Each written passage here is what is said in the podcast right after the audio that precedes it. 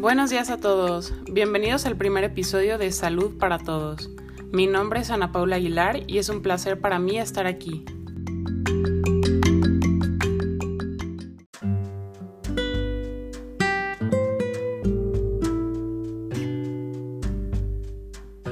Es súper importante que todos aprendamos cómo funciona nuestro cuerpo para poder mantener una buena salud.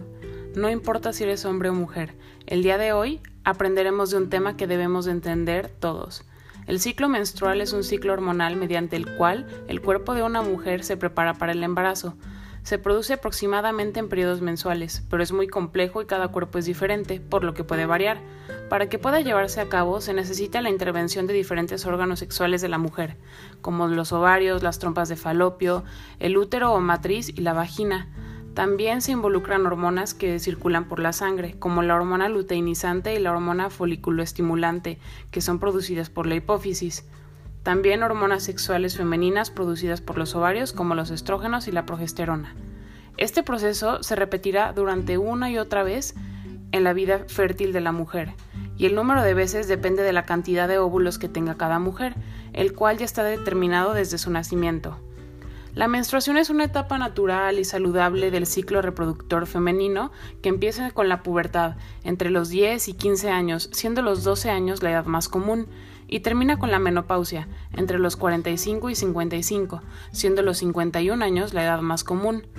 Durante los primeros años es normal que algunas características como la duración, flujo y la frecuencia sean variados, pero si las irregularidades continúan aún tres años después de la primera menstruación, puede ser por problemas hormonales, endocrinos, trastornos alimenticios, diabetes no controlada, etc.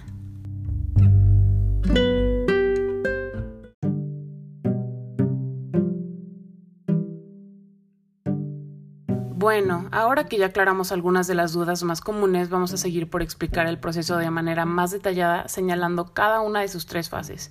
La primera es la fase folicular, cuyo inicio se marca con el sangrado, siendo el primer día del ciclo. Su duración es de alrededor de 14 días y disminuye antes de la llegada de la menopausia. Sin embargo, la etapa de sangrado no dura toda la fase folicular, sino que solamente dura entre 5 y 7 días y se pierden alrededor de 15 y 75 centímetros cúbicos de sangre. Al comienzo de esta, el endometrio cuenta con todos los nutrientes que necesita para albergar un futuro embrión, pero si el óvulo no fue fecundado, los niveles de estrógenos y progesterona son bajos y el endometrio se desprende y sale por el cuerpo a través de la vagina en el sangrado.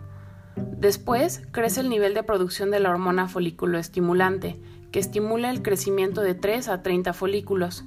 Cada folículo tiene un óvulo, pero solo uno de ellos continúa creciendo mientras que los demás se descomponen.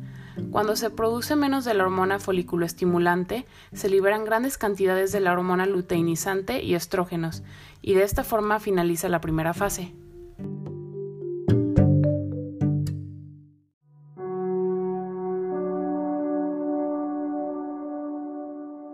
Cuando la producción de la hormona luteinizante esté en su máximo, estimula al folículo que siguió creciendo para que se rompa y libere al óvulo, que puede ser fertilizado dentro de las siguientes 12 horas. Pero las posibilidades de que haya un embarazo aumentan si hay espermatozoides en el sistema desde antes de que se libere el óvulo. Esto se llama fase ovulatoria y dura solamente entre 16 y 32 horas.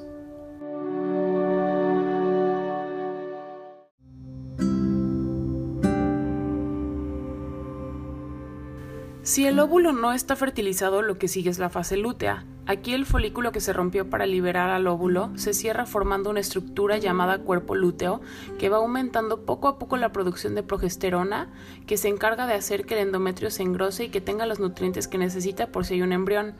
Pero si no hay, después disminuyen los niveles de estrógeno y progesterona. El cuerpo lúteo se degenerará aproximadamente en 14 días, que es lo que dura esta fase.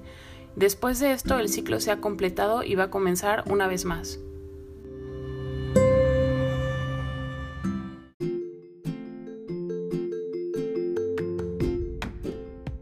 Hemos llegado al final de este episodio, pero antes me gustaría recordarles la importancia de llevar un calendario donde registren los síntomas del ciclo menstrual.